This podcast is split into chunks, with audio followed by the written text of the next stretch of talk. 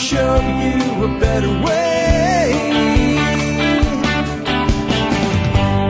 You don't have to be another face in the crowd.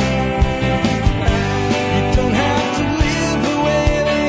Hi, folks. This is Jack Spirko with another edition of the Survival Podcast. As always, one man's view of the changing world, the changing times, and the things that we can all do to live a better life if times get tough or even if they don't. Coming to you once again from Arlington, Texas. No, that's not a misstatement, and no, this is not a past episode. As many of you know, I screwed up yesterday. I left a show for you, um, at least I thought I did. There was an interview with Marjory Wildcraft of Backyard Food Production. And um, rest assured, the interview is safe, and it's uh, it's going to be a great interview. But you're probably going to hear it like Monday or Tuesday next week because I did not upload the file, and I attached the wrong file to yesterday's episode. That was the problem. If you got the same show twice in a row in iTunes or whatever, you went to the site or what have you. Now, why'd that happen? I was in a hurry to get out of town because I had to come down here to uh, Arlington, Texas, and I'm staying in a hotel near my family and with my wife and uh, spending time with them. But the main reason was we had to schedule this to come down here to close on the home that we sold in Arlington uh, and get rid of it and get our check uh, out of the money we made on it and things like that. So. I thought I had done good. I thought I had left you guys with a show, and I, you know, got down here, checked in our hotel room yesterday about two o'clock in the afternoon, and lo and behold, I had screwed up. So yes, we all can do it, and I certainly do it probably more than other people. And uh, that means that there was no show yesterday, but there will be a show today, and that's why I'm in Arlington because I'm down here where the family's at, and I'm here through Friday. So I don't know if there'll be a show tomorrow. I'm going to try to put one together. It's a little difficult here. Uh, there's a uh, the air conditioner in the room is noisy. Hopefully, there's not too much background noise. Put the couch in front of it, so I'll be a little bit warm. But you guys hopefully will get better audio quality. But I'm going to do the best I can. Today's show should be fun though. A listener emailed me. Here's what he says. He said, Jack, I listen to your show on all these different herbal things, uh, herbal, you know, different culinary herbs you could use for medicinal purposes, uh, the four part series on herbal actions, all this different stuff. And, and you mentioned these, these five herbs that everybody should grow. And I realized that other than maybe making some pesto or sprinkling some stuff on pizza, I don't really know what to do with these herbs. Could you do a show about using these herbs and what, to, how, you know, how to use them? So that's what we're going to do today. Before we do that though, let's go ahead and take care of our sponsors. They do a lot to help take care of you. Sponsor of the day number one today is Ready Made Resources. What more can we ask from a company than they'll say, hey, you know what? This is the name of our company. The name of our company is what we do, and then they do it for you. That's what Ready Made Resources does. They provide all the resources you need for your prepping, ready made, ready to go. Go by their website, click on uh, what you want, order it, and with quick, fast, efficient, professional service, they'll ship it to your house. Next up today, bulkammo.com. I talk a lot about precious metals, folks. I say you need to have gold and silver as part of your uh, investment portfolio and part of your redundancy plan for the financial situation out there that's really not very safe right now. Well, I also believe in another form of precious metal. It's copper jacketed, leaded, encased with brass. And that's ammo. And that's because, let me put it to you blunt. If you have a really great arsenal of weapons at home, guns, and you rely on them for hunting, for sporting activities, for self-defense, for civil unrest, for whatever you might need them for, but you don't have lots of ammo, you have very expensive clubs. Without ammo, your gun is useless. So make sure you stock up on your ammo. The best place I know to do, I know to do that is bulkammo.com.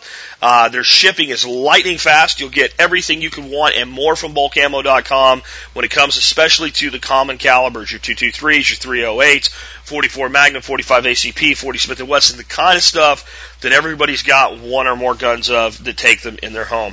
Next up, uh, make sure you connect with me, Facebook, YouTube, and Twitter. I haven't been real heavy on Facebook and Twitter lately uh, with all the travel. I get out of the habit, but when I'm in the office, I share a lot of information there.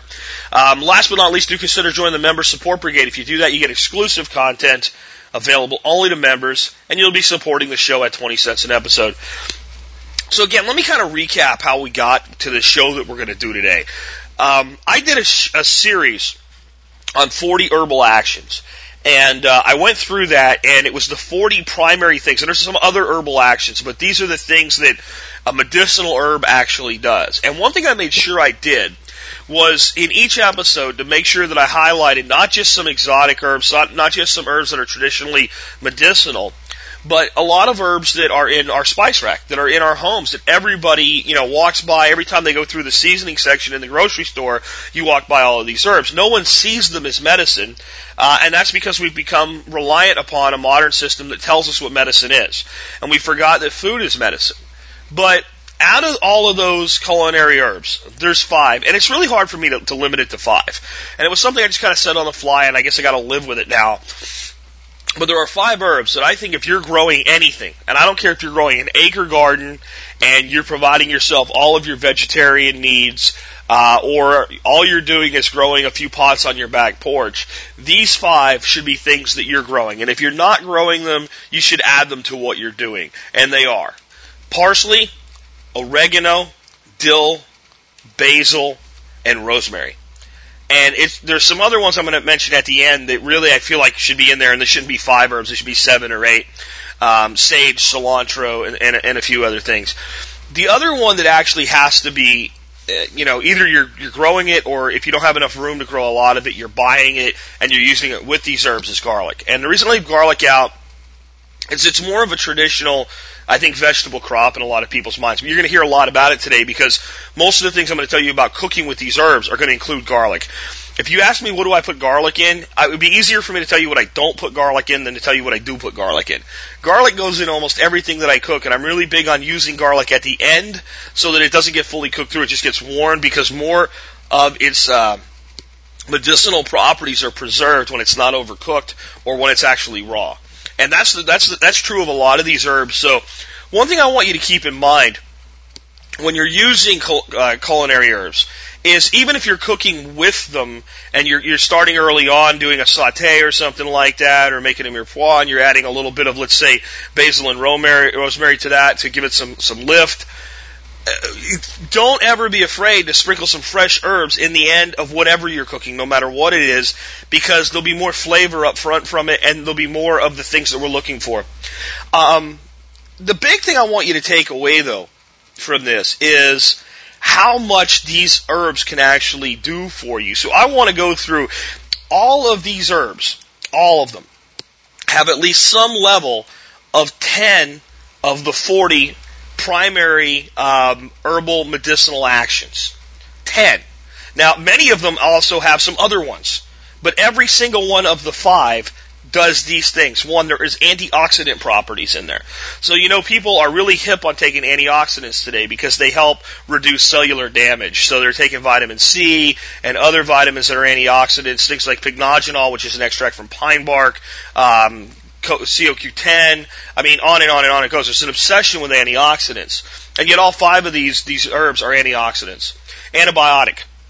And good antibiotics, antibiotics that are not going to go out and purge your intestinal system of all the positive bacteria, but have um, a highly, um, not I'd say, a, let's call it a very mild um, effect on uh, you know, uh, bacteria that, that are that are bad for you. So these take out the bad and leave the good. Now, if you're sick and you need penicillin or ampicillin or erythromycin, uh, chewing on, on a couple sprigs of parsley is not going to fix your problem for you if you have a serious infection.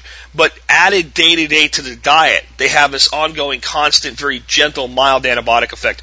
So they're also all antimicrobials which means there's certain things out there that are neither a bacteria nor a virus, but they are a microbe uh, that can be toxic to the human system. And all of these have some antimicrobial effect, antiviral. So just like any antibiotic, except we're dealing with viruses now. Uh, the oils, the essential oils of all of these herbs, are all highly effective antivirals uh, because they're concentrated in the oil. But again, just including them in your diet, uh, that means that they're going to have a very mo- moderate, mild antiviral effect that's constantly in your system. Uh, more like, let's say, preventive maintenance than so making sure you check your oil and things like that instead of rebuilding the motor of your car when it breaks down. Uh, next up is hepatic. Hepatic basically is tonifying of the stomach uh, and the liver, so it helps actually uh, strengthen the liver. Uh, so again, a tonifying effect of the liver. Uh, that, again, that's hepatic. If, if any of these these words sound a little off to you, go back and listen to the, the four part series on the 40 different herbal actions. You'll learn a tremendous amount from that series. So, a, a tonifying effect of the liver again is hepatic. Uh, a tonifying system of the entire body. So, a tonifying effect or a tonic effect. All five of these herbs have a tonic effect, which means overall strengthening of the body, the immune system, and everything else. And if you think about it being antioxidant, antimicrobial, antiviral, uh, hepatic, uh, antibiotic, uh, you can see why it would have that effect. All of them are also anti-inflammatory. So those of you that deal with uh, occasional headaches and, and body aches and things like that, the the more of these you include in your daily diet, the less you're going to have problems with uh, excessive inflammation. Now, understand that one of the problems that we have in modern medicine with anti-inflammatory medications is every time a person has an ache or a pain or anything attributed to inflammation, the, the, the desire is to completely eliminate all the inflammation. Well, that inflammation has a purpose. If you sprain your ankle, that inflammation is designed by the body to tell you, don't put weight on this, give it time to heal. And because it hurts, you'll do that. Well, if you use anti-inflammatories that are too effective in what they do, you can actually cause greater injury. So a lot of times an herbal anti-inflammatory is going to have a much more moderate effect and allow the inflammation to do its job. The other side of that though is inflammation itself can cause a lot of problems in the body. Chronic inflammation uh, can be linked to things like fibromyalgia. Uh, and it can be linked, honestly, to the formations of certain types of cancers. Now, that goes off into some alternative research that I can't go into today, and some people say it's true and some people say it's not true. But all we can tell you is this, that if, if you have inflammation in your body that's not supposed to be there, specifically through things like excessive autoimmune responses and things like that, that's bad. So if you have a continuous, um, uh, gentle food that provides anti-inflammatory actions to the body, it's it's overall better better for your health. Uh, there's a carminative, which means it basically um, helps you to. I guess the way to say it would be better digest your food. Uh, so carminatives uh, uh help reduce gas. Let's just put it that way. Uh, and they also do aid with the the digestive cycle, and therefore they have a calming effect uh, on the entire digestive system every one of the five herbs we're going to talk about cooking with today has that effect. Uh, they're also vasodilators, and vasodilator, if you think about the term vascular, should be really easy to figure out what that does. You think of the term cardiovascular, surely we're thinking about the blood flow here.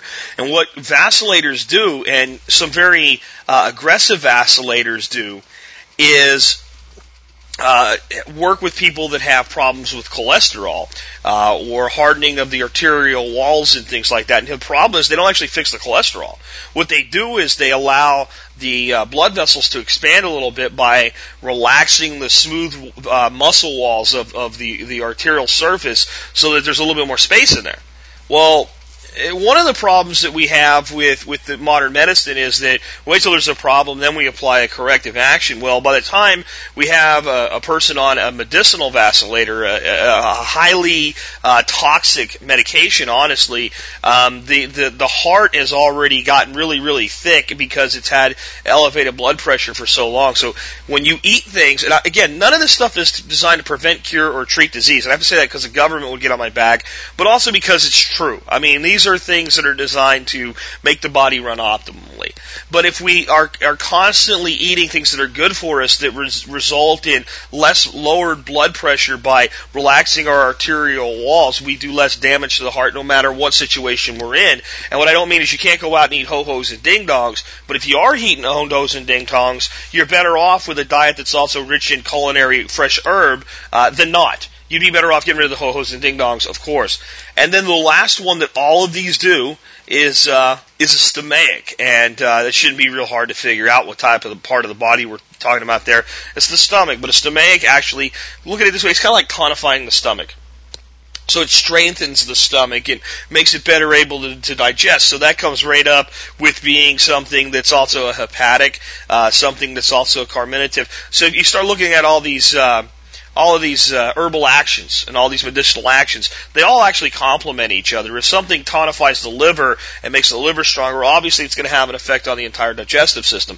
If we make the stomach stronger and we do a better job of digestion of food before it ever gets to a point where the liver is involved with the digestive process at all and the extraction of toxins and things like that, well, it's also going to help the liver. So all of these things interact. So of the 40 herbal actions that I talked to you about, let's say it's probably about six to eight months ago I did that series if if you, you you use all five of these herbs and then you throw in like garlic and sage and stuff like that, you're actually within your cooking, you've got all 40 of them. There's almost there's nothing there that's not covered. So you're basically constantly um, treating yourself by cooking with fresh herbs, and you can use dried herbs. And we'll talk about one of these that I actually believe is uh, is better dried than fresh. But the other ones I'm going to talk about all about using them fresh. And a lot of times it's not even about cooking. It's about using the herb raw at the end of a dish, or it's about cooking, you know, do, making something that's not even really uh, cooking. Uh, cooking is not even really the right term. So let's start out with basil. I mean, the first thing about basil is there's like a billion kinds of basil. That's an exaggeration, but there there are dozens and dozens and dozens of types of basil, from small leaf to large leaf varieties, uh, varieties that are more of the sweet basil family, varieties that are more of a spicy type of basil, and they all pretty much do the same thing, and they can all pretty much be used in the same way. Um, but here's some of my favorite ways, especially with sweet basil.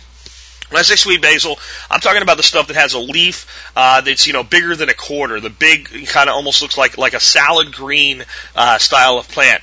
And so, what do you do with that? Just pluck leaves and throw them in a salad with with the rest of your greens. Uh, it'll change a salad. It, it'll it'll liven a salad up. Especially, I mean, think about this. A lot of us grow a lot of greens in our gardens, and then summer comes along and all that great, you know, uh, red flame lettuce and black seeded Simpson lettuce and spinach and all these different greens that we've come to really love in our salads. They bolt and they go away. And it's, unless you live in a really northern climate, it becomes all but impossible for you to be able to grow these things uh, in your summertime unless you're using shade cloth or other extraordinary measures. So generally, you switch over to things that will will provide that for us in the summer. You know, we get rid of the beet greens and we go to Swiss chard. Uh, we get rid of the lettuce and we go to New Zealand spinach. We get rid of, um, you know, any of the different greens and maybe we're relying on some Malabar spinach. Uh, maybe we're relying on, you know, uh, uh, just just whatever we can get to actually grow. Again, really chards, uh, Malabar spinach, New Zealand spinach. These are the greens that I rely a lot on in, in the heat heat, of the uh, midsummer. So the problem is those have a lot of bitterness to them. So if you could give them something that lifts them and gives them some sweetness like basil, all of a sudden it's much more like you're eating that summer salad and now the peppers are coming in and the tomatoes are coming in and peppers, tomato, and basil, you can't screw that up. So that leads us right to the next one that I have for you with basil, and this is something that we make a lot in our household, and uh, with a very minor alteration, it goes from being something that's Italian to something that's Mexican, and, and that would be also be the alteration of removing the basil. Uh, but the way I'm going to give it to you at first, it's kind of the Italian slash Greek version, and that's bruschetta. And bruschetta is one of the simplest things you can make, and it's one of the most satisfying things that you can make. And here's how you make bruschetta. You get yourself some tomatoes, and Romas are great for this. Um, they're traditionally a sauce or paste tomato, but they're just really exceptional for this. They're good and firm, uh, and they dice well. But you can use any tomato you want. You dice up your tomatoes, and uh, you, you know, depending on how much you want. You take a good handful of chopped basil, and I like to use either a really good chef's knife or a cleaver, or I have a little thing called a chop and serve. It's a really thin cleaver, and chop that basil up nice and fine. Uh, mix that in with your tomatoes. Drizzle olive oil over that, a little bit of salt, a little bit of pepper. Chop up, I would say, per two tomatoes, uh, I'd say per tomato, a clove of garlic also goes in there. Per tomato, say uh, four leaves of sweet basil, or if you're using a different type of basil with small leaves, an equivalent amount, chopped up, mixed in. Um, and then I also like to use a little bit of sweet pepper, usually a red uh, pepper or a yellow pepper, or something with some color uh, to it. Green, I don't really like in my bruschetta. It tastes, it tastes just great, but I just like to use things like the reds and the yellows and things like that, or an orange that brings a little bit of more color to it. Chop those up real fine. Mix that together. and you want to use enough olive oil um, that between the, the moisture from the tomatoes uh, and the olive oil itself, everything's good and damp, right? You don't want it like a soup at all. You want it like a thick, uh, thicker than your average salsa, kind of like a chunky salsa. Stir that up. You put that in the refrigerator covered. Take it out about every two hours. Don't worry if it's three or four. You can't screw this up. And stir it and let it let it be in there for at least four hours. So if you're making it for dinner tonight, do it around noon. By five o'clock, it, it's perfect. Uh, it's really great if you make it and then eat it the next day. After that, it starts to lose its freshness. So you want to eat this within, let's say, an hour after you make it to uh, a day after you make it, unless you know, and, and that's about it. If you can it, it loses all that wonderful freshness. But then here's how you serve it: get yourself a nice piece of bread, a French bread like baguette or something like that, or Italian, a thin Italian loaf or something like that goes perfect with it. Slice it thin, about a half inch thick. Get some olive oil, mince up some garlic, mix it in the olive oil, brush your bread with the olive oil on one side, stick that in the oven under the broiler just till it's toasted on the top, leave the bottom soft Pull that out, put your bruschetta on the toasted side, serve that. People will go nuts over it. All it is is chopped tomatoes, basil, garlic, and peppers. That's all it is on a piece of bread. If you really want to kind of push it over the top a little bit, there's two ways to do the Parmesan cheese thing. Take your Parmesan cheese, put a little sprinkling of Parmesan cheese on top of your bread before it goes under the broiler.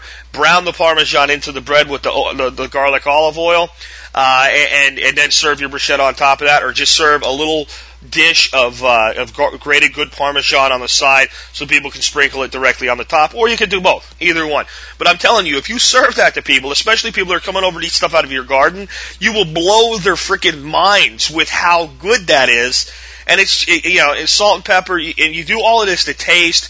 I do not have. If you want me to like give you a recipe more than I just gave you, I don't have it. Uh, let me go back to what Charlie Papazian says about when you're making homebrew. Relax, don't worry, have a homebrew. You're making bruschetta. Relax, don't worry, have a glass of white Italian wine. Do the best you can; it'll come out good. Dump a little bit of wine in the bruschetta. You'll really push it over the edge. Uh, the next one's pesto. And pesto is the one a lot of people know about. Um, but it's not hard. I mean, pesto is one of these things that uh, it, it has so much going for it, and it has so many uses beyond just. Uh, it's, it's not really that it has so many uses. It has so much longevity beyond make it today, put it on the noodles today. Let me give you a basic way you make pesto. You want a big bunch of basil. I mean, like like like the size of like a loose leaf lettuce head of basil. So like if you go buy your basil because you haven't grown enough for this yet, you, you basically buy a, a, a, single bunch that you get at most markets or supermarkets, and it's about that much. About three, four, five cloves of garlic, depending on how big your cloves are. If they're really, really big, about three. If they're typical garlic clove size, about th- about uh, about three, uh, about five of them. Uh, you want a, uh, a good handful of pine nuts. Uh, so you have to buy those at a specialty shop unless you have, you're lucky you live in an area where you can harvest pine nuts locally. Uh, about three quarters of a cup of Parmesan cheese. You want that grated, loosely packed. It's not the crap that comes in a green can. You're either going to grate it yourself, or you're going to get the high quality uh, pre-grated Parmesan for this, and uh, you know a good heavy drizzle of uh, olive oil. Uh, you're, you're looking at like a tablespoon of that, and you know you chop your garlic up, you you chop your basil leaves up, and uh, you, you just chopped it all together and um, there's a couple ways you can do get your pine nuts uh, kind of crushed up. One way to do it is throw them in a blender or a food processor. You can do it with a mortar and pestle. Uh, but you can basically, this, I mean, this is the way I do it. I have a, uh, I can't remember what it's called now. It's not a Vitamix. It's, uh, it's one of these, these high-end food blenders. And I just throw it all in there. Everything I just told you in there and I just turn it on and I blend it until it's until you can still see chunks of the basil, pieces of the uh, pine nuts, uh, and and it's kind of some chunkiness to the cheese, some little granules of the cheese. You don't want to make it into like a, a true sauce, like a paste. It needs to look grainy, and, and that's it. And then you take that and you, you know you make some noodles, and while they're still hot, you just uh, you, you drain them, put them back into the pan, and, and dump your pesto on there and mix it together. But there's some interesting, simple ways that you can extend the life of pesto. You can put it in a bags and just throw it in the freezer and you just pull out a single serving size anytime you want and use it in, in cooking anything with noodles. Um, I've seen people actually put it in ice trays and uh, then take it out of the ice trays and then pack those in Ziploc bags so you have small individual sizes. You can can it. But pesto is great, and it's it's the traditional use for basil. It's why I included it.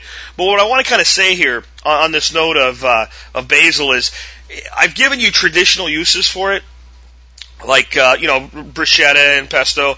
But don't limit basil to just things that are Italian. You can put basil into just about anything. If there's tom- if there's fresh tomato in it, you can put fresh basil in it.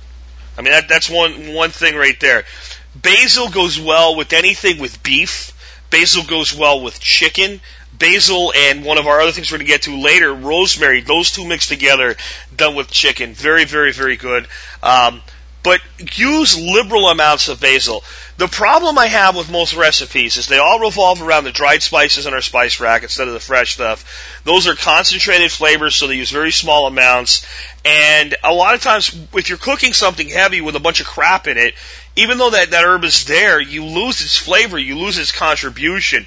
When you take a big handful of fresh basil and just pitch it into a marinade, or you just pitch it onto a food, it, it adds so much to it. The next time you're eating a rice dish, I don't even care what kind of rice it is, chop up fresh basil, put a sprinkling of it across your, your rice, stir it into the rice, and eat it.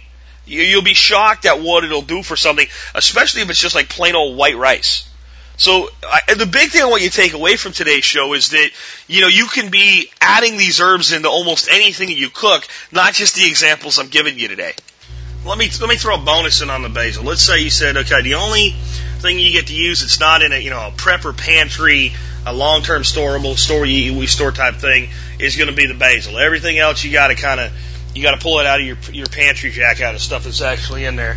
I say, okay, well, let me get some. Uh, a, a can of like crushed tomatoes or, or diced tomatoes or something like that, and a can of canned chicken, and uh, we'll mix those together and then let's give a liberal sprinkling of put those into a small casserole dish. Give those a little liberal sprinkling of a fresh basil, and then mix up uh, a little bit of uh, of uh, what do you call Bisquick, or uh, if you just use flour, salt, water, and make basically a biscuit dough. And then let's cover that casserole dish about an inch thick in that dough. And then let's just bake because the stuff inside just needs to be warmed. It doesn't even need to be cooked long. And sprinkle another big liberal uh, pile of basil right into the biscuit dough. And then I'm just going to bake that until the biscuit dough is golden brown and cook through. And and then you know now I've taken something that was really kind of bland, some canned chicken and some things like that, and I've turned it into something that's you know totally um, something you know, I'd be happy to eat that any any night of the week, and it's the type of thing that we do occasionally make when we say, "What can we be creative with?" Okay, the next one I want to talk to you about today is dill. Um, dill is probably the most underused herb in America today, I believe, uh, as far as people that grow herbs in their backyard garden. And there's really two parts of dill that you want to use, either the leaf or the seed. Um, the seed has almost a caraway type flavor with a little bit of that that sourness that dill's noted for, and the leaf has a little more of a sourness to it, but it's a kind of a mild version of it without the seeds. Uh, I don't even know what to, to describe it other than it's caraway like uh, uh, texture to it. And I like both of them. I, I really don't uh, differentiate between them too much. You know, when I was a kid, we grew uh, tons of dill in our garden, just everywhere in between the plants. My grandmother knew it was good for bringing beneficial insects in. Once you got it going, the seeds would fall. It would reseed itself. It just came up every year. Nobody ever planted it. And whenever she was making dill pickles, she'd send me down there and I'd cut some dill and I'd bring it back to her. And she'd put a few sprigs of fresh dill into each jar of pickles before she put them through the pro, you know, the, the, the, the canning process. And, um, she would use a big handful of the dill seeds into the, the pickle brine itself. And that was about it for dill at, you know, kind of the, uh, the, the, the Spirko uh, homestead in Pennsylvania that my grandmother and grandfather had. And I didn't really understand all the great things that you can do with dill. Let's start out with, if it's fish, put dill on it. And I mean, it's just like, it's, it's like lemon and dill and fish is like a, a, trinity made in heaven that's designed to make fish good to eat. Uh, you, you, you cannot mess that up. I don't care if you're doing a fried fish, a little bit of dill in your, your breading, uh, the dry part of the breading, or into the egg batter or the beer batter or whatever. It's gonna bring out more of the pleasantness of the fish.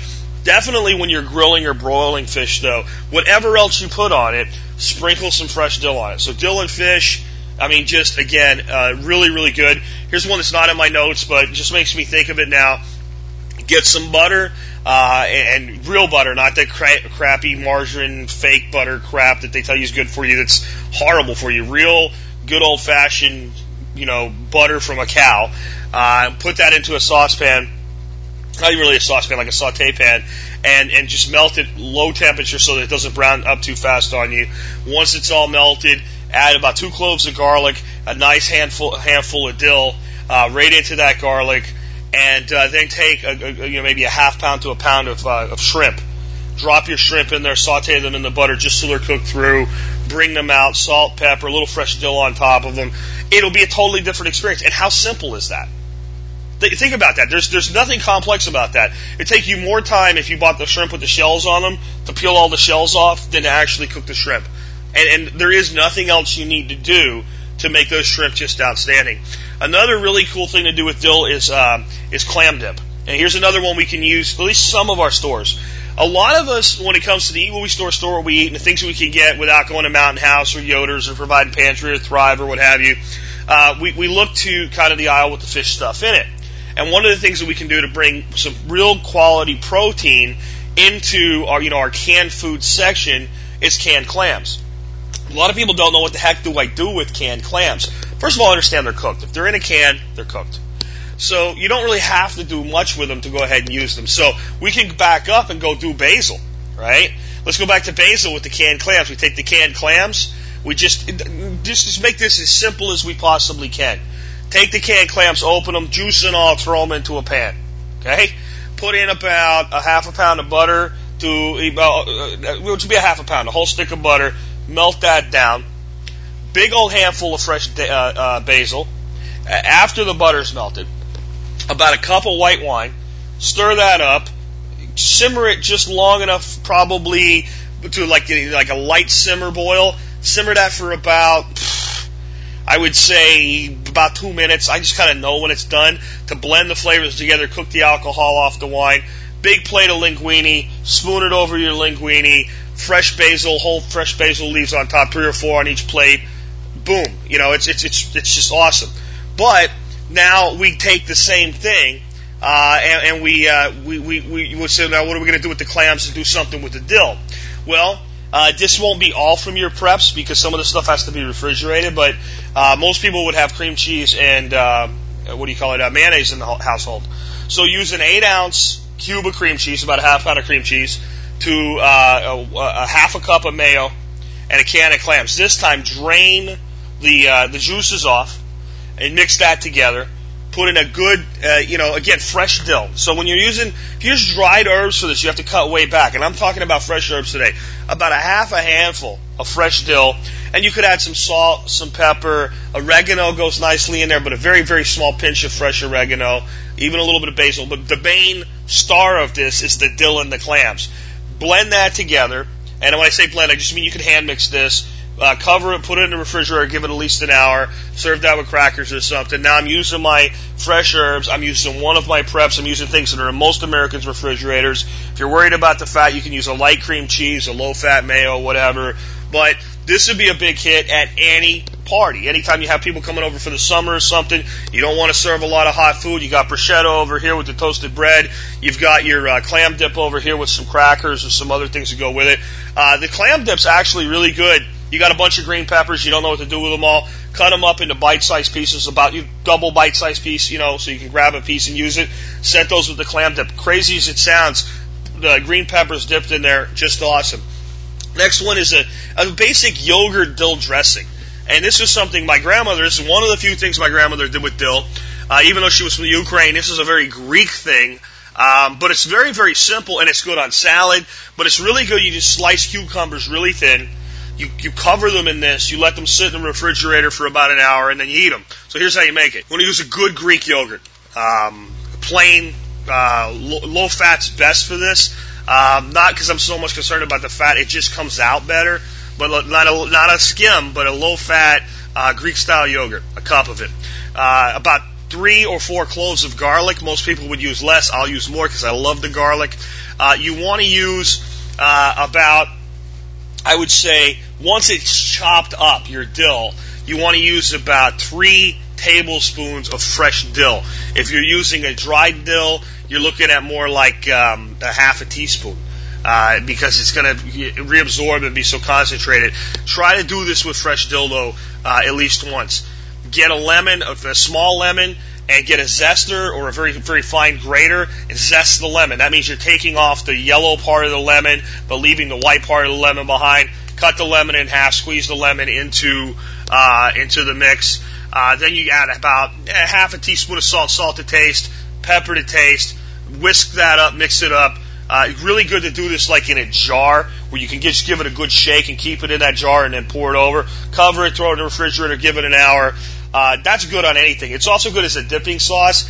If you want to make it a little bit, um, a little bit thinner, so it's more of a drizzle type thing, you can add some olive oil to it. A lot of people make it with olive oil.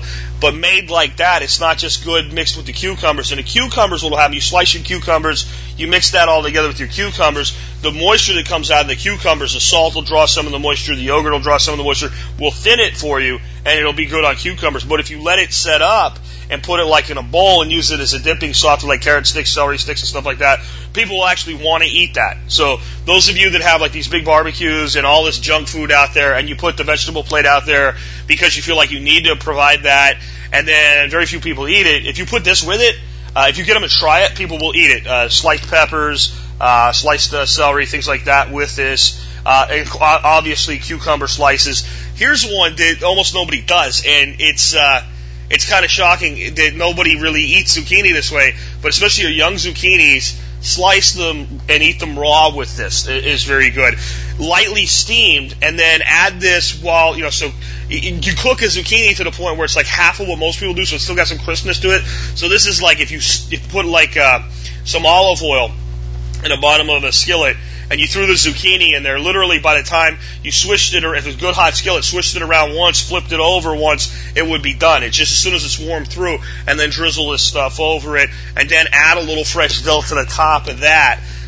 Just dynamite. I mean, these, and, and, and, you know, all of this is stuff that I'm adding as I go because I'm just remembering that, you know, I've done it in the past. And that's the big thing I want you to understand with these things is don't lock yourself into recipes. Just if you're cooking and you, you, you know the taste of something and then you know the taste of your herb and you think those two tastes will complement each other well, throw it in there. If you're not comfortable throwing it in there, pull a little bit of it aside, chop up a little bit of your fresh herb, eat a spoonful of it with some fresh herb on it. See how the flavors complement each other. If it's too much that way, then you know back it off and sample the things. Don't when you're cooking, guys. I, I'm big on recipes for people to get confidence and to learn certain things go together. I mean, if we didn't have recipes, then a lot of people wouldn't know that you put pork and apples together. And, and it's a wonderful combination. And if you didn't have a recipe, you wouldn't know that. But once you know pork and apples go together, there's all kinds of things that we can do. You know, we can take a, a piece of, uh, of pork steak, you know, a low end cut of pork steak, and we can, we can cut, if it's got bone, we can cut it off the bone and we can pound it almost like we're making something like a, uh, like a chicken fried steak or something like that. Uh, we can cut some apples up, lay them on the inside of that. We can give that uh, some, you know, just to bring another herb up, a little bit of tarragon, a little bit of rosemary, uh, and a little bit of basil. We can roll that up uh, and, and put it together with some bacon on the outside, throw it on the grill, and grill it.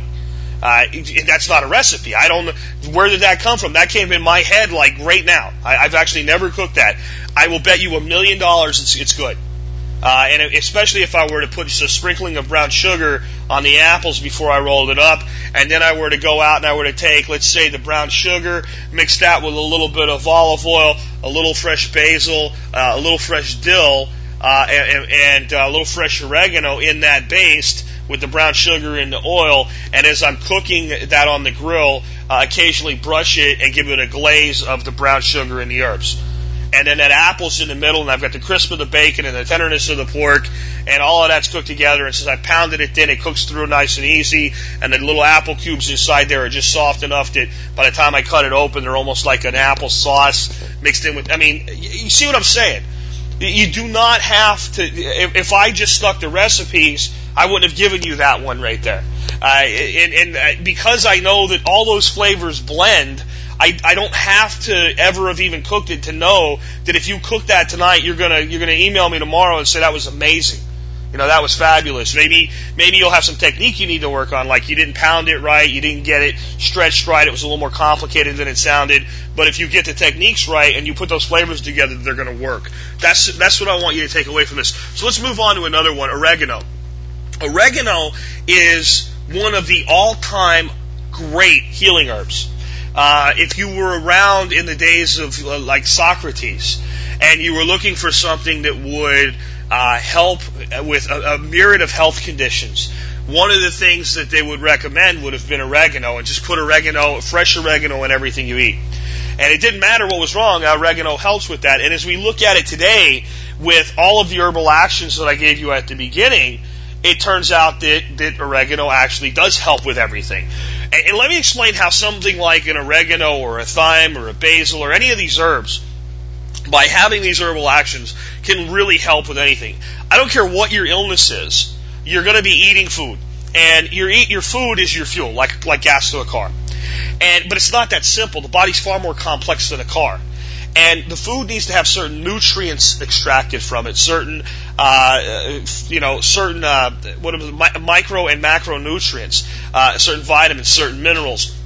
If the digestive system is working optimally, then the body is what actually fights disease, what actually rectifies illnesses, not drugs. What a drug does is, if let's say if it's an antibiotic and there's an infection, a bacterial infection, the antibiotic reduces the population of the bacterial infection by directly killing it, kind of like an insecticide, hopefully to the point where there's so little of it left that the body and what's left of its immune system after you've suppressed the good bacteria can come in and finish the job. But it's always the body that heals itself. And that's why people that have uh, compromised immune systems might have to live like the bubble boy, right? Has to live in a bubble. Doesn't matter how much penicillin or ampicillin or erythromycin you give him, a minor bacterial infection can kill him because his own body can't take over and do the job when we optimize digestion, when we optimize our body's functioning, then all of the things that our bodies do to keep us healthy and to, and to rectify illnesses and to balance the system work better. So that's how when you say something like, no matter what it is, include oregano in your diet and it can help with it, it's, you cannot be thinking like modern medicine if you, uh, if you, if you want to actually, uh, have an effect on that you have to be thinking more along the lines of the long term. And that's where these, these, these ancient physicians turn out to be absolutely correct when they say something like, no matter what else, you, add some oregano to your diet and it'll improve it. When we think of oregano, though, we think automatically of Italy. But understand that uh, oregano goes uh, much deeper than Italy. Uh, it's, it's very, very highly used in Greek cooking as well and you can do just about anything with it. And it, it does have a very distinctive flavor. It can be overused. It's hard to overuse parsley. It's hard to overuse dill. It's hard to overuse uh, basil. You can overuse oregano. So the way that you use oregano, fresh or dried, and especially dried, it's really easy to go overboard with the dried oregano. Too much flavor. Is to add it, taste it, add it until you get it where you want it, to where you can taste the contribution, but it's not overpowering. But let me give you a really simple thing to do with oregano that will let you take it into all your cooking where it's almost impossible to overdo it because of the way that you're applying it. Get yourself a bottle or a jar. Chop up some fresh oregano. I'd say about two tablespoons. Uh, then chop up about, uh, I would say, uh, four tablespoons of basil. So two tablespoons, so two, go in parts. Two parts oregano to four part basil. Then chop up about five to six cloves of garlic. Put that all into a bottle or a jar. Add in about five or six whole black peppercorns. Now fill the jar up with uh, olive oil. Seal the jar. Give it a good shake. Leave it at least a day. The longer is better. Store it in an area with lower temperatures, dark area, so that your olive oil doesn't go rancid on you. Uh, in three to four days to a week, that oil is really taking the flavor of those herbs up. Now, we can do a lot of things with that oil. We can do this the simple old break bread Italian style thing, dump that into a little dish, add a little fresh cracked uh, black pepper, a little fresh oregano to the top of it, and dip bread in it, and that's you know like your Italian butter. It's actually fabulous. The bruschetta I gave you earlier, if you have the time and you make this oil, and you use that instead of just plain olive oil when you brush your uh, brush your bread before you put it in a broiler, fantastic. But here's what else you can do with this: just about any meat you would ever make. This is going to make a good glaze for it. So when you're when you're cooking something like a chicken and you don't want to go through a marinade and all this. And it's just a good quality piece of chicken. And especially like your darker meats that you can leave on the grill longer without drying them out. Your legs, your thighs. Brush the skin with this and, and roast the skin over a good solid heat until the skin crisps and keep brushing it with this. It's absolutely fabulous. You can use this oil in just about anything that you would use oil in to cook with and it'll liven up flavor. You're sauteing fresh vegetables. Let's say you're going to do a little bit of uh, zucchini, a little bit of green pepper, uh, maybe some green beans. You're going to do that as a side vegetable with your main meal. Instead of doing it with butter, instead of doing it with Crisco or whatever, just use this oil when you do it. A little bit of fresh herbs on top of them when you're done. You start to see that this doesn't have to be complicated. We don't have to go through these huge processes. And I don't like complicated recipes because you don't do it. You maybe it's something you do once a month and it's for a special occasion or the kids really like it or dad really likes it, so mom makes it or dad makes it for mom or whatever, and that's fine. But for day to day cooking, if you're gonna get this stuff involved, you gotta just do it. You gotta just grab it and toss it in there. Um, so another way to do that is the, the great thing about oregano is because it's got so much character to it, it lifts stuff. So that can of Hunt spaghetti sauce or that jar of ragu or whatever that's in your stores, that you put on the, you know, mom's tired, she doesn't feel like cooking today, so we break out the spaghetti, we, we boil some noodles, that takes five minutes, we strain them. Uh, when you're boiling your noodles, folks, here's, here's your key to making your noodles perfect. Uh, come out perfect and not stick together. About two teaspoons of olive oil, you don't have to use your extra virgin, just your cheap olive oil, in the water while it's boiling. It'll help the noodles from getting too starchy and sticking together. So we take our, and then a, a good tablespoon of, of sea salt. That goes in our water. We boil our noodles. We throw them to the side, and then maybe maybe we brown some hamburger meat or some sausage. Maybe we don't, but we're dumping ragu on it either with meat or by itself onto that spaghetti. Here, kids eat it. Mom's tired. Dad's tired. That's what's for dinner tonight. And it's it tastes processed, right? It's not that it's bad. You know, if it's, it's Chef Keith's uh, special sauces that are organic, it's got a lot more flavor to it all. But even that, it came out of a jar. Even if it's the stuff you made right? It's your own stuff you're very, very proud of that comes out of your pantry that you dump on there. No matter what it is, it's been through the canning process. It's been through immense amounts of heat. A lot of the flavors of the herbs, therefore, are cooked into the sauce, and that's good, but they're not there. They're not up front. You don't taste them. You chop up some oregano and some basil, and you right at the right when the sauce is warmed, you take it off the heat. You sprinkle a good liberal sprinkling of that on there. You mix that together. You put that on your uh, on your plate, and a little bit of fresh oregano and basil, just a little spring, little little pinch of each, right on the top, still green, so it can be seen. You put the same food in front of your family, and it's going to have a much better reception. I promise you. Um, Here's another one. This is an interesting use. Uh, I'm big on sausage, and I love to grow zucchini. So, what about a zucchini sausage soup uh, that incorporates oregano? Let me give you that one right here.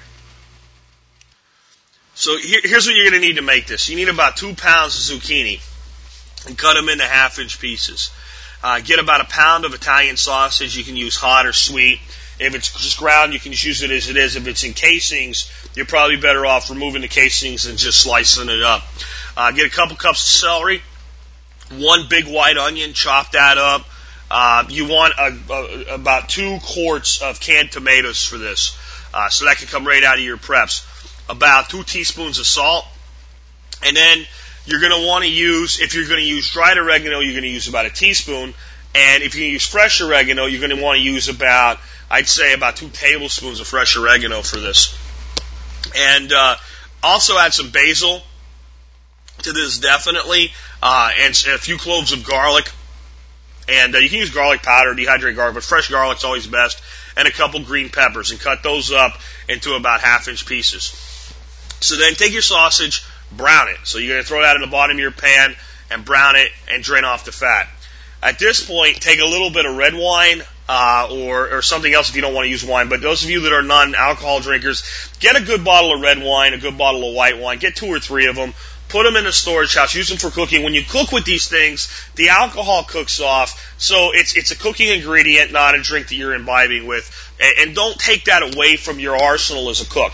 Um, there's not a great chef out there that doesn't cook with wine from time to time or beer. So even a couple nice beers Uh, if you have guests that ever want one, you can give them one, uh, and, and always have them for cooking. But red wine is going to be great to what's called deglaze. When you brown that sausage, and if you skip this part, it's not really going to come up for you the way that it should. There's going to be little pieces of meat all over the bottom of a, a pan. And when you dump the red wine in there, it's going to cause it to release and it's going to come into what you're cooking. So at that point, throw your celery and your onions in there and, and cook them for about 10 minutes. Then go ahead and uh, add your zucchini, and uh, at, at that point add about, I would say about two cups of chicken stock or vegetable stock, and then simmer that uh, for about maybe 10 more minutes. Then, um, then, then you're going to add uh, at the end. The last thing I want you to add is your zucchini, uh, chopped up in small pieces, and just let it warm through, and that's your soup and that way your zucchini's not cooked into a mush.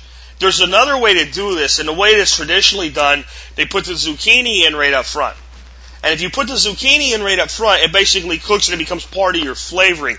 I like the little zucchini bits in there. Uh, and I like, so I like to add the zucchini and the peppers. You know, peppers maybe 10 minutes before it's done, the zucchini right at the end. Um, and then, you know, this is one of those things where if you get a little bit of fresh oregano, basil, and rosemary, and r- rosemary is the one I like to use dried. So dried rosemary, crumbled rosemary, fresh oregano, fresh basil, a little sprinkle of that over the bowl when you serve it. Then you've got something a little bit more, a little bit more lifted for you, I guess you would say. Uh, it brings the flavors to the front, just like salt does. So let's go on to the next uh, herb, rosemary. And as I just mentioned, I like to use rosemary um, in a, in dried state. I don't like to use fresh rosemary. Um, I, I'll use it once in a while, but I'll tell you what, it's easier to work with when it's dried. It doesn't get sappy and stick to your fingers. And the real flavor profile of the rosemary seems to come through better with the dried needles, where if you overuse fresh rosemary, you almost get a pine tree flavor, which I'm not real, real happy with. So especially like things like, I'll do uh, winter squashes and I'll just do a baked winter squash with a little salt, pepper, olive oil, and sprinkle a little rosemary on top of there. When you use the fresh rosemary needles, it almost tastes like there's a Christmas tree in the squash. When you use the dried rosemary needles, you get that that more mild taste to the rosemary. So it's why I prefer the dried.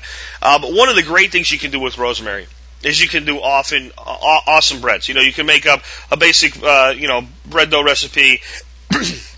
do like a trip uh, traditional Italian focaccia, uh, but I'm not big on the kneading of the breads and stuff like that. I like to do simple breads like Irish soda bread and beer bread. But let me give you let me give you my basic beer bread recipe. I've done this in the past, but I haven't talked about it for a while.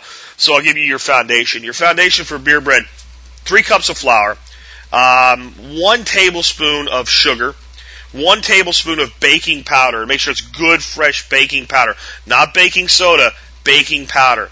A teaspoon of salt, and uh, 12 ounces of beer.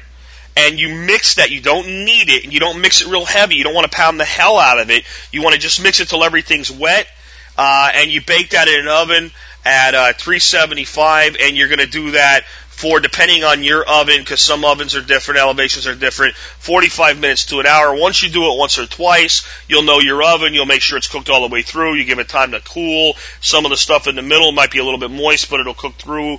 Uh, even once you take it out of the oven, it'll continue to cook a little bit because the bread's so hot.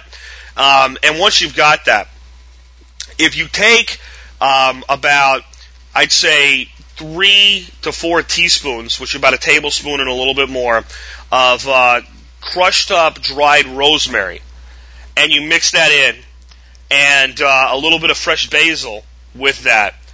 And then when you're done with it, give a good sprinkling of rosemary on the top. So you've got to put in your bread pan now where you're going to bake it. And you sprinkle that on the top and it bakes into the top. And then you take that beer bread and you slice it up one, let it cool, even though it's tempting to go ahead and cut it right away. Let it cool. Uh, it, it can be warm, but don't cut it when it's steaming hot. It'll fall apart. It won't be finished right. Let it cool a little bit. Slice that, and then take that herbed oil that I taught you how to make.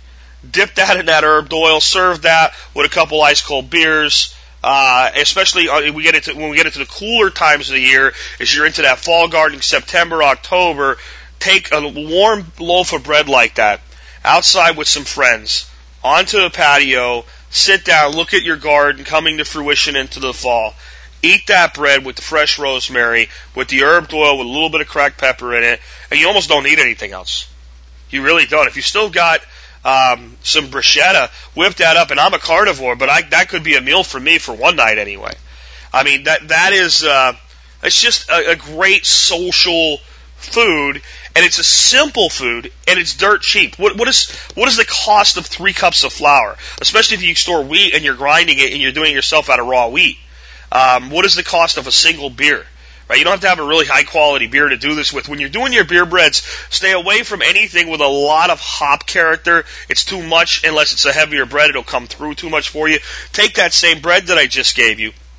When you sprinkle your, uh, your, your rosemary on it, add a good sprinkling of uh, Parmesan cheese to the top of it. Or wait till it comes out when it's still hot, pop it out of the pan, set it on the cooling rack, give it a sprinkling of Parmesan on the top of it. Um, these are simple things, and they're they're very inexpensive. They're very easy to do, and your family will think you're a genius. Your friends will think you're a genius, and you can spread the word about prepping because we're using the stuff from our gardens and we're using the stuff from our preps when we're doing this stuff. So, I'm trying to make this. Uh, even though it sounds like Jack Cooking Hour, still tie back into the facts that we're preppers or modern survivalists. Um, another one with rosemary, and this is one of these things that when you make this, You'll wonder why you ever ate a French fry in your life. Um, you'll never want to do anything with a potato again for at least a couple weeks until you actually grow tired of this. And you'll wonder why something so simple is something, why somebody does, other people don't do it since it's so simple. And you can do this with like a russet potato, you can do it with a red skin, you can do it with a Yukon Gold, you can do it with anything you want. If they're big potatoes, cut them into, um, I would say like a double bite-sized piece. If they're small potatoes, down to a double bite-sized potato, you leave them whole.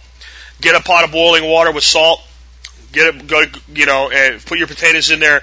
Boil your potatoes about 10 minutes. You're going to parboil them. You don't want them soft. You want them to where they just begin to become tender with a fork. Drain them and let them cool. Right? If you don't let them cool, this isn't going to work as well for you. Even if they're small potatoes, you're probably better off cutting them in half. You want some of the potato with a peel and some of it with the potato exposed. Alright? Put those into a, a, a pan and brush them or drizzle them with olive oil. Sprinkle them with sea salt, black pepper, and a, a good coating so that every potato has a, a, some on it of, of crushed up dried uh, rosemary. Bake them until they start to brown just a little bit. By the time they've browned a little bit, they'll be done. They'll be crisp on the outside, they'll be fluffy and moist on the inside. And if you just put them in the oven and don't do the parboiling first, they'll be okay. They'll never be the same. This is one of these things Neil Neil uh, Franklin taught me. Uh, the first time I did, I was like, "Oh my god." You know, why haven't I been doing this my whole life? Now I've got something boring like a potato, and I've just got it popping from that oil, from the browning, from the the, the, the textures, and that's one of the things that makes this thing so good. The the skin with the olive oil, it almost oven fries a little bit, so the skin gets a little bit of a crispness to it. The outside of the potato gets that not as quite as crisp browned thing going on. The potato is is a little bit cooked when you first do this, so it takes in some of the oil, and that helps retain the moisture. The oil is drenched in the the rosemary, or the rosemary is drenched in the oil, so it brings some of the rosemary flavor into the potato. The rosemary's on the outside of the potato. The sea salt's out there. The black pepper's out there. And it's just fabulous. And there's nothing wrong with when you serve it, a little bit more rosemary, a little bit more salt and pepper on it. Um, and, and, and I, again, how simplistic is this? I don't have to peel the potato. Uh, e- even though I'm using two pans, the one I boiled the potatoes in, it was boiling water and potatoes, and there's three seconds to wash it, dry it, put it away. Um, the pan you do the roasting in, you can line the bottom of that with aluminum foil. The way you do that dish, then is pull the foil out, throw it away. I mean, and, and the way to really get the most out of these potatoes and get them to crisp up a little bit is use a, a roasting rack so that there's a little bit of airflow underneath the potatoes. You don't have to do that, but you'll get better results if you do that. You can do potatoes like this on the grill. You can just throw them. Uh, if they're big enough, you can just put. You can take uh, bigger pieces of potato, do the same thing. Uh, it's easier when you're doing that then to put some rosemary right in the oil and and brush the potatoes. Put them oil side down, brush the other side, get some uh, some rosemary to the side, sprinkle them, and do them on the grill. An easier way is to get one of those perforated pans where you can just kind of mix them around like you're sautéing them and do those on the grill. Uh, if you're to do them on the grill, it, one of the great times to do them on a grill would be when you decide I'm not going to fire the gas grill up today. I'm going to fire up the charcoal grill, and I'm going to get some of that smoky hickory or mesquite flavor into those. With that, that's awesome. So those can go on the side of anything. It's very, very Italianish uh, way to do potatoes. Very, very traditional way to do potatoes. But a nice piece of uh, bacon wrapped venison loin cooked medium with those potatoes on the side and some roasted vegetables, uh, a little salad made out of your cucumbers with the Greek yogurt uh, stuff that I told you how to make. Uh, it's all simple. It's uh, it's less than 30 minutes of prep time. It's all stuff that comes from the garden and from the herb garden and from the woods. Uh, you take those potatoes, a little bit of uh, catfish that you've caught uh, from your local lake or stream, fillet the catfish, brush it with butter and garlic, sprinkle it with dill, put that on your grill, grill it, you know, uh, about 10 minutes per inch on fish. So if it's a half inch fillet, only about five minutes over heat. You don't want to overcook your fish. Um, and, and put that on the side of a set of potatoes like that. Uh, guys, I, you know, I'm getting hungry here explaining this. And then, again, now we're all things that are from the pantry, the garden, or from the wild. Very, very simple. No one has to have a degree in culinary sciences. No one has to have top end cooking equipment to pull this off. Uh, you, you will learn certain techniques like getting your pans to the right temperature and, and if you're wrapping things up, you know, that all comes with time and experience. But if you start doing this stuff, you'll find that, that, that these are things that anybody can learn to do and they're scalable. Uh, if you live alone and you think this is too much work, you know, it's still 30 minutes to prepare. You can make the, the same amount and put half away for lunch tomorrow. You can make a smaller amount just for yourself. Uh, it, it's because it's not complex. Because it's not let it marinate for 52 years or, you know, do a head spin and wait for the sun to align with the moon and go to the store and buy these 17 exotic ingredients. It's something you can do any day everything that I'm telling you about here, uh, you know, with the exception of certain ingredients that have to be kept fresh, if you came over to my house, I could make for you tomorrow. And uh, most of the most of them, even if they require some fresh ingredients, you know, we almost always have yogurt in the house. We we almost always have you know you know soy sauce and Worcestershire sauce, things like that that can be used for some things I'm going to give you in a minute. So anybody can anybody can do this stuff is what I'm guess uh, I'm getting at.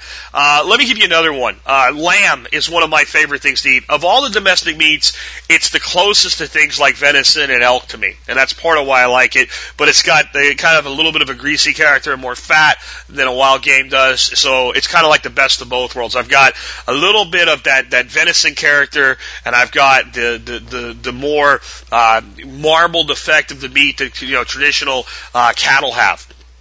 And so I love lamb.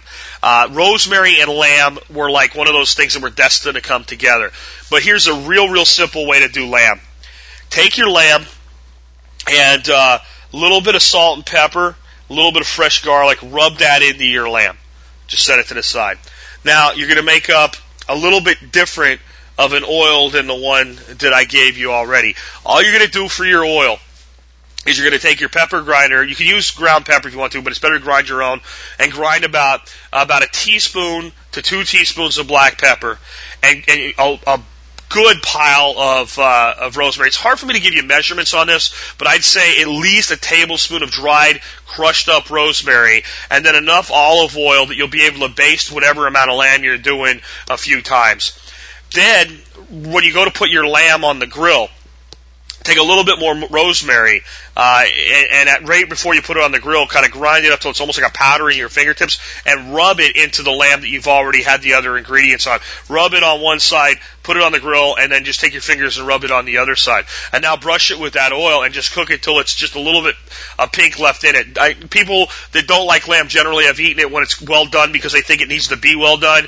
Lamb needs to be pink to going toward red to really be good, to, for the flavor to really come out of it. That's it. That's the whole thing on, on the lamb. So I call that uh, uh, rosemary pepper lamb, and uh, that's you know, that's that's all it needs to be. And I, I want you to keep thinking about being simple with this stuff. The last one is parsley today, and I think parsley is, um, you know, up there with dill of the most underrated herbs that are out there. Most people see parsley as that little green sprig of thing that nobody eats that they put on the side of your plate to make the plate look pretty. Parsley actually has a wonderful flavor. It really does, and it's very good in soups and stews. You can chop it up and include it in there. But even with that, when when people do it one of the things that they have a tendency to do with parsley is to see the the the, uh, the stalks because they're tough. Is you know that's for your compost pile. So we cut that nice big green part off, and there's two main types of parsley. There's a flat leaf and the moss curled leaf. Uh, that it's a more traditional garnish style. I like both, but I think there's more flavor in the curled type of parsley. Flat leaf is is pretty good stuff too, though. It's more of a traditional Italian herb. Uh, but either one you can do this with. You take those stalks chop them really, really fine. And with soups and stews, they cook so long that all that great parsley flavor goes in there. A lot of people do stuff with parsley root too. I've never been big on the parsley root. I probably should be because a lot of that flavor's in there as well. But your stalks into any soup or stew is going to be really good. Uh, next, this is the only one I got from TV or the internet. And uh, I, I'm almost ashamed to say where I learned it, but my wife watches Rachael Ray, and I think that like I can't stand her. I really can't. I can't stand her show. I can't stand the New Jersey accent. I can't stand the idiotic audience that she's like, and I'm gonna put a cup of cheese in her, and they all all cheer. But I, I watched her make this one thing, and I thought, oh, I, I got to try that, and it, it was pretty good. You take a whole chicken and uh, you split the backbone and you butterfly it flat. So what I'm talking about is you take your chicken, you have it sitting there like it's a turkey for Thanksgiving. You're going to stuff, you know, breadcrumbs into it to stuff it. Flip it over on its back and cut it right down the backbone. And then flatten it. So you, you're looking down at it now. You've got the legs and the wings up and the back of the chicken down. You take your fingers and or a knife if you need to and pry all the skin. Don't tear the skin. Pry all the skin up uh, a little bit so you can get your hands all the way down to the bottom of the breast, all the way down into the thighs and into the drumsticks. And then you're gonna uh, you're gonna make the the stuffing that goes in here, which is to be made with uh, pancetta and uh, ricotta cheese along with parsley. And uh, I'm actually going to give me a second here. I'm going to pull up the actual recipe so I give it to you uh, off her website the way she said to do it. Actually, I'll give you the condensed version, and she even makes the potatoes I told you about with this uh, earlier with the rosemary potatoes. But that's uh, that's not Rachael Ray. That's uh, a million chefs make that one. Um, but uh, th- this is what you're going to need for the basic uh, for the chicken thing: extra virgin olive oil, uh, about three p- uh, cloves of garlic peeled, uh, and uh, a few sprigs of rosemary. Uh, one chicken, four to five pounds. About a third of a pound of pancetta, which is an Italian ham. You can use bacon if you don't have pancetta. Some sliced shallots, um, a small chili pepper, a jalapeno, a Fresno, anything like that'll work. One bunch of parsley. She used flat leaf Italian for hers, which is probably traditional for this dish. I used the moss curled. I, I thought it was really, really good, and I would actually prefer that. About a cup and a half of um, ricotta cheese and about a half a cup of grated uh, Parmesan cheese. And uh, she used a little bit of nutmeg with this. I'm going to leave this out. The star here is the parsley. The parsley and the cheese together. And basically, the, the, the simple thing is you do what I said to do with the chicken. I'll put a link to this so you can see her complicated way to do it, but I'm going to tell you how I did it. I took the, I, I used bacon with mine because we didn't have any pancetta at the local store when I went there. So I, I cooked up some bacon. And into the bacon grease, I threw the garlic uh, cloves and a chili pepper, and I sauteed that a little bit. Then I took the whole uh, bunch of the parsley and I just sauteed the parsley for maybe about a minute. And then I took that off the heat and then I spooned in the cup and a half of the ricotta cheese. And I mixed that all up together. And then you take the chicken, it's laying flat on a roasting pan, and you you push that mixture in between the skin and the chicken. So it's stuffed, but it's not stuffed in a traditional way that you think of stuffing a chicken into the body cavity. It's stuffed between the chicken and the skin, and you're using a whole bunch of uh, of parsley for this. And again, when I say bunch, I don't mean a lot. I mean when you go to the market and you buy it in a bunch, about that much.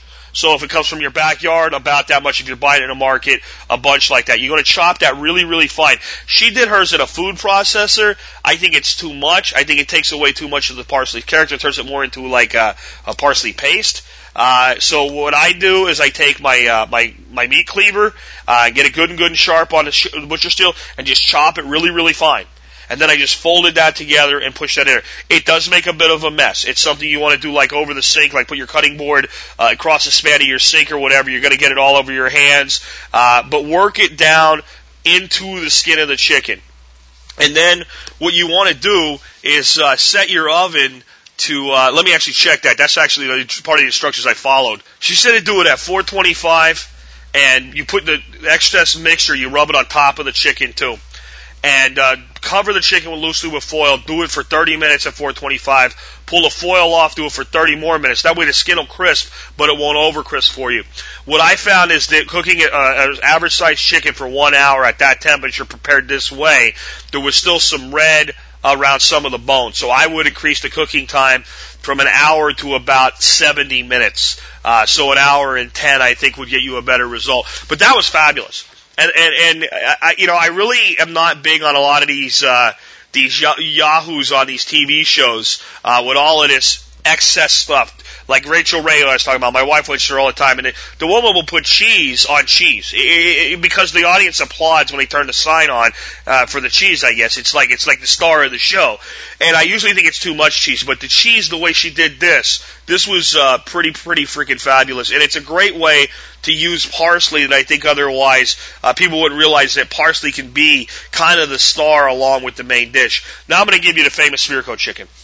This is the one that when people have been to some of the get-togethers and all I've been to, that people rave about. This is the one that people go, how, how the hell did you make that? This is so simple.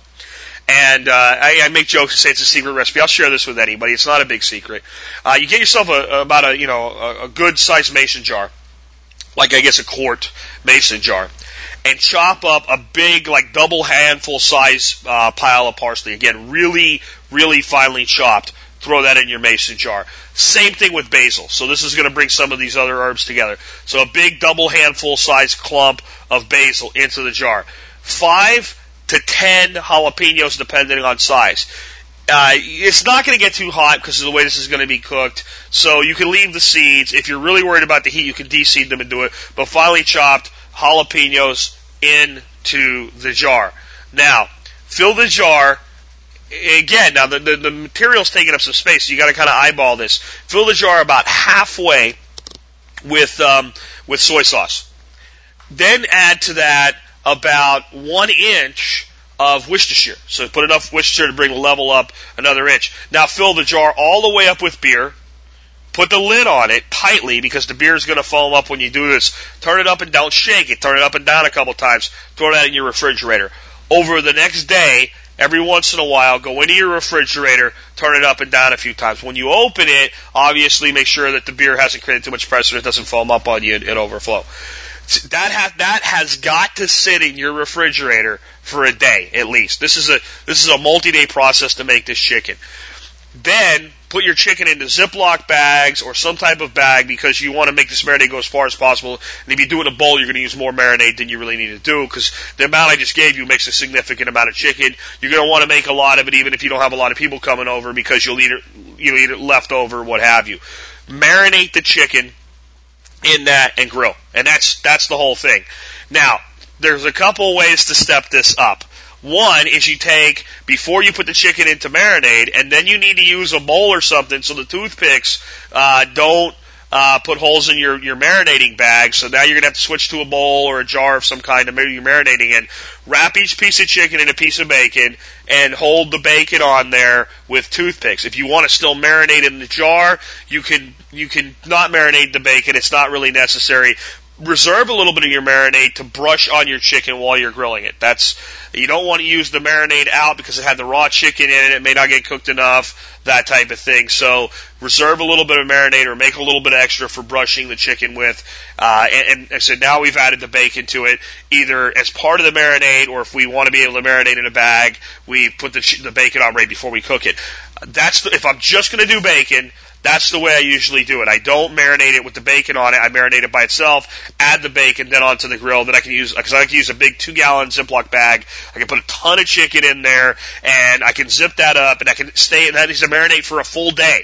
So this is a 48 hour in advance meal. This is something you do on a weekend or something like that where you have the time you want to cook this chicken slow.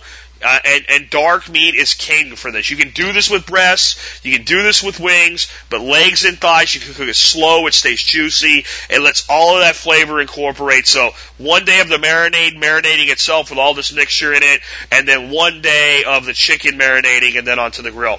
Now, you, this recipe came from a very traditional way to make doves in the field uh, from Texas dove hunting. And that's basically you take the dove, you slice both sides of it, you stick a jalapeno in each side of the breast, wrap a piece of bacon around it, mix up some beer, some soy sauce, some Worcestershire sauce, which were the base of the marinade here. Brush it with that, put it over mesquite, mesquite right out of the fields uh, in West Texas, and that's cooked on little grills all over Texas in dove season. So, taking it to its logical conclusion. Do this with chicken thighs. This does not work well with the legs. Get some chicken thigh. Bone the thigh about three quarters boned. So that basically you can unroll it and the bone's just barely left on, on the uh, chicken thigh.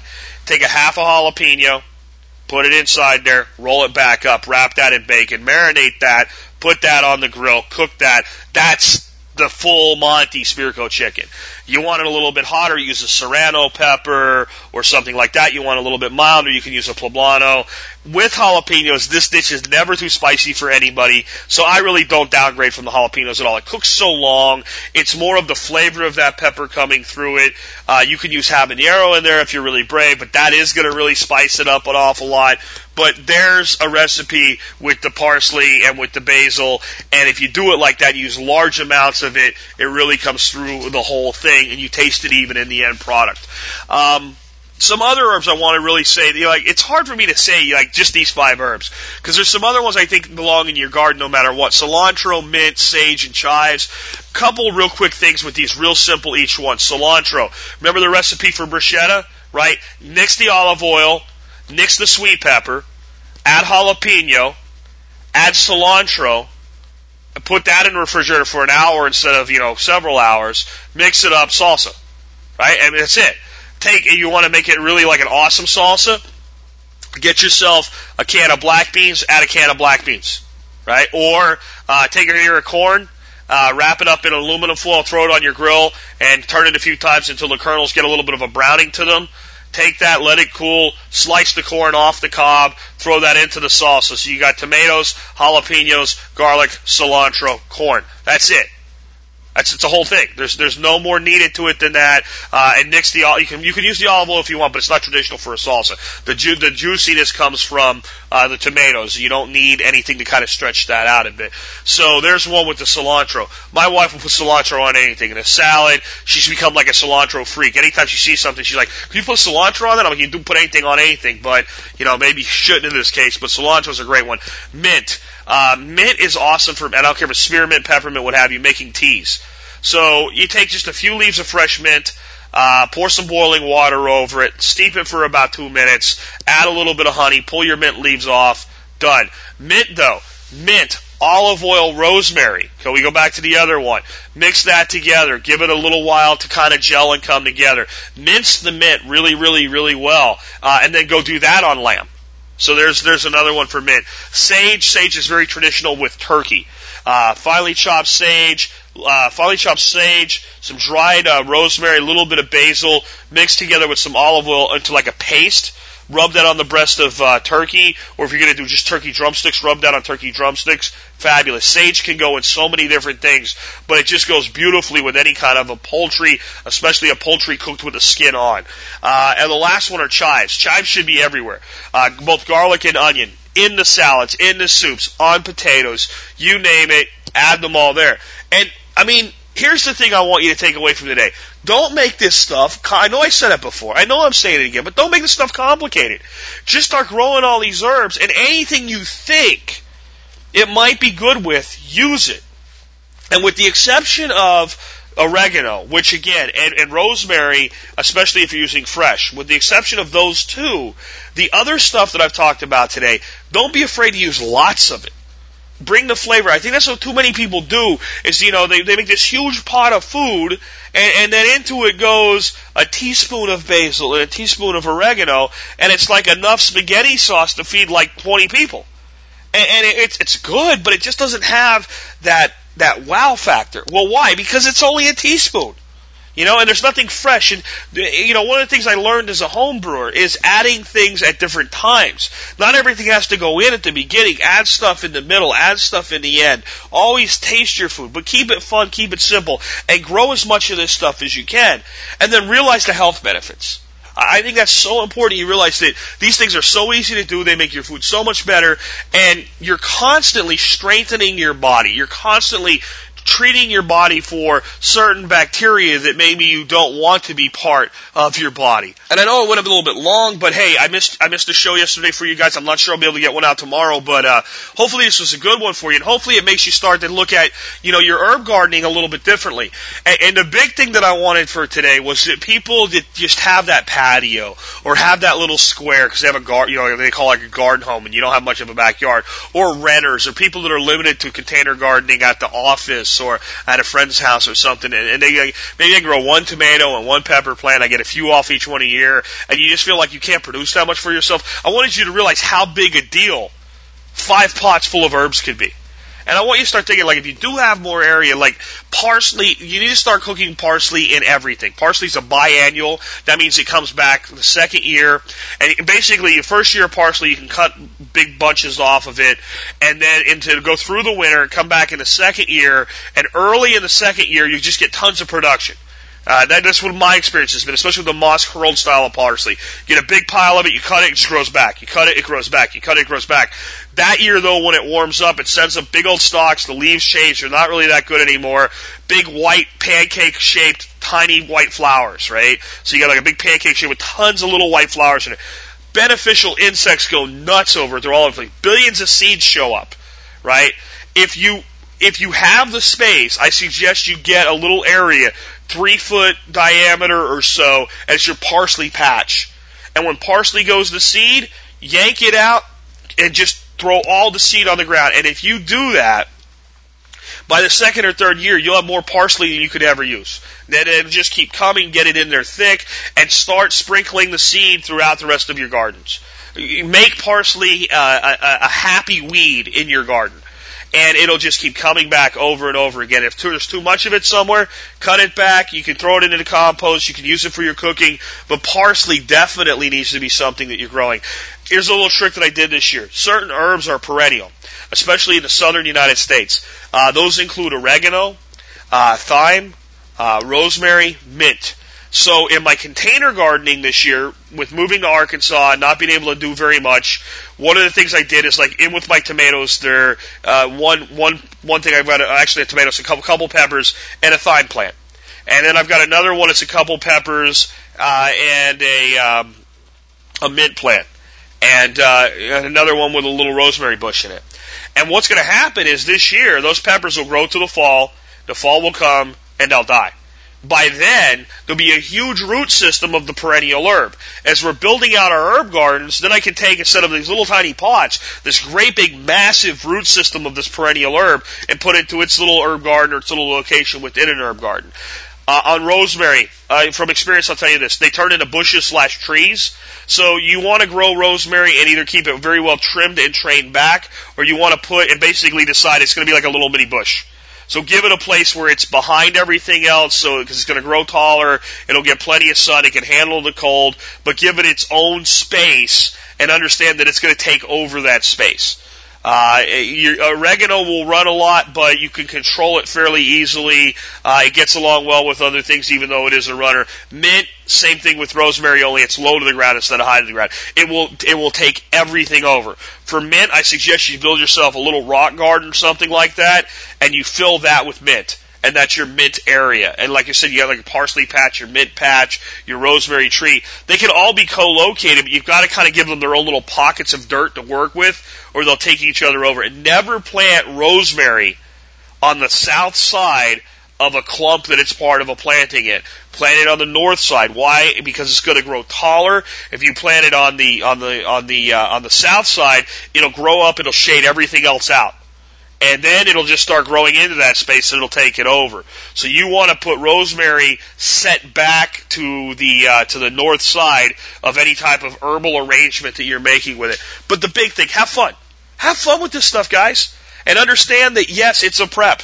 Because all of that, that stuff that's in your pantry, all of that canned food, all of that long-term storage food, even if you don't have a great big garden harvest, when you have these fresh herbs to include in your cooking, just like the little thing I gave you with the crushed tomatoes and the chicken and the Bisquick, you add fresh basil to that, it changes everything.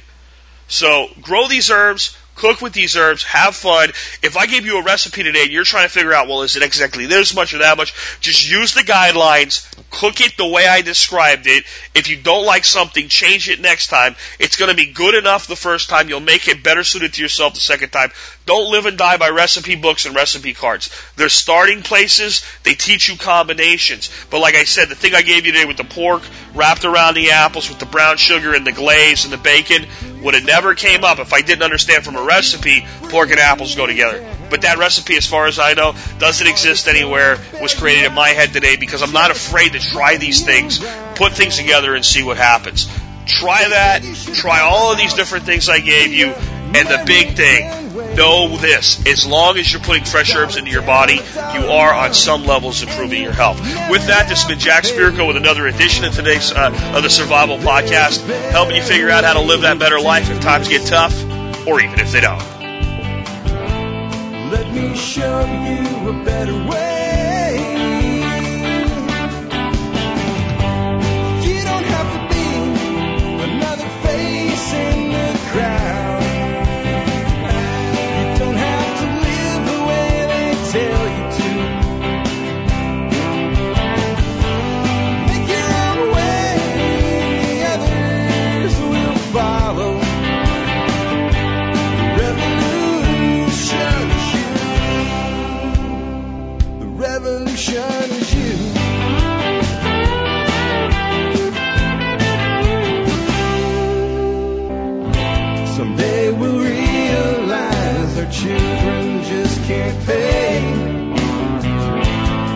Nobody up there cares.